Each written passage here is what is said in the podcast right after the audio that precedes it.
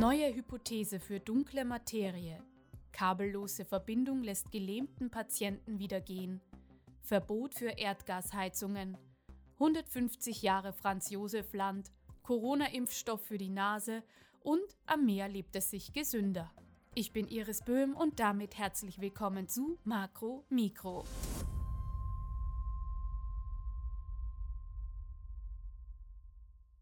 Die Suche nach dunkler Materie im Weltall geht schon sehr lange. Bisher war sie aber leider erfolglos. Eine neue Hypothese geht jetzt davon aus, dass schwarze Löcher und dunkle Materie vielleicht ein und dasselbe sind. Bereits vor Jahrzehnten bemerkten Wissenschaftlerinnen, dass Galaxien und Spiralgalaxien viel weniger sichtbare Materie enthalten, als sie eigentlich sollten. Deshalb geht man bis heute davon aus, dass es eine unsichtbare Form von Materie geben muss. Eine Art Materie, die sich bloß über die Gravitation zu erkennen gibt, aber ansonsten im Dunkel des Alls verborgen bleibt. Die Idee der dunklen Materie war somit geboren. Doch bis heute konnte sie nicht entdeckt werden. In der neuen Hypothese geht man nun davon aus, dass die dunkle Materie tatsächlich aus uralten schwarzen Löchern besteht, die kurz nach dem Urknall entstanden sind. Diese schwarzen Löcher wären unsichtbar und würden sich als eine Art Hülle um Galaxien herum erstrecken. Das Tolle an dieser Hypothese, sie braucht keine neuen physikalischen Konzepte und basiert auf bereits bestehenden Theorien wie der Relativitätstheorie.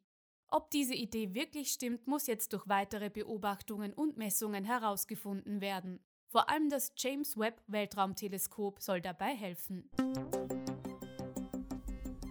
Einem gelähmten Patienten konnte die Kontrolle über seine Beine zurückgegeben werden.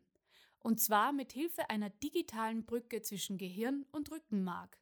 Dabei werden seine Gedanken kabellos und in Echtzeit umgewandelt, wodurch er nun selbstständig stehen und kurze Strecken gehen kann. Die Methode basiert auf einer Rückenmarkstimulation und einem sogenannten Brain-Spine Interface. Dank dem können Gehirn und Rückenmark besser kommunizieren. Die ExpertInnen warnen aber trotz diesem Erfolg davor, zu übertriebene Erwartungen an die Methode zu stellen. Denn das Verfahren könnte nicht für alle Betroffenen gleich gut geeignet sein. Weitere Untersuchungen und Tests sind notwendig, um das Potenzial dieser Technologie vollständig zu verstehen. Dadurch soll eine breitere Anwendung möglich werden. Die Dachorganisation der Europäischen Wissenschaftsakademien hat in einem Bericht ein sofortiges Verbot neuer Erdgasheizungen in Europa gefordert. Die Wissenschaftlerinnen betonen, dass dies entscheidend sei, um den Klimawandel einzudämmen. Dafür müsse man alle fossilen Brennstoffe einstellen und erneuerbare Energien massiv ausbauen. Auch klimafreundliche Alternativen wie Wärmepumpen und Fernwärme müssen vermehrt eingesetzt werden. Der Bericht weist darauf hin, dass in Wohngebäuden in der EU 65 Millionen Gasheizungen installiert sind. Allein diese Gasheizungen machen 39 Prozent des Erdgasverbrauchs aus. Entlang der gesamten Erdgasversorgungskette kommt es immer wieder zu Austritten von Methan. Da Methan ein weitaus stärkeres Treibhausgas als Kohlendioxid ist, haben diese Austritte besonders negative Auswirkungen. Deshalb soll Erdgas laut den Wissenschaftlerinnen schrittweise durch erneuerbare Energien ersetzt werden.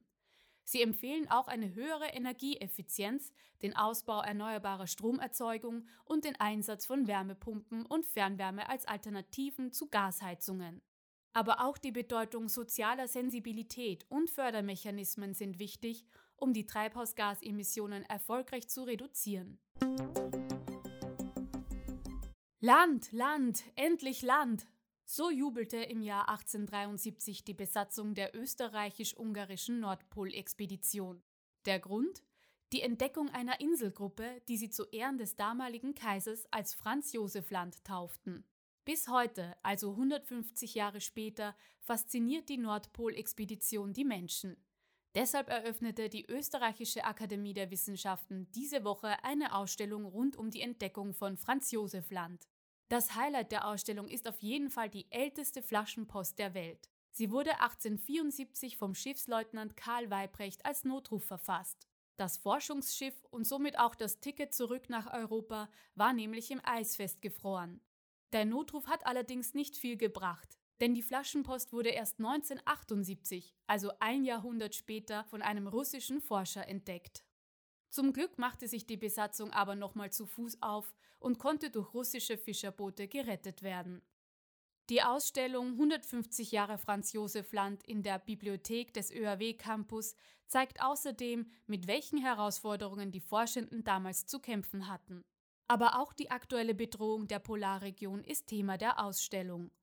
Denn die Nordpolexpedition war der Beginn der Beeinflussung des sensiblen Ökosystems durch den Menschen. Mit historischen Artefakten soll so darauf aufmerksam gemacht werden.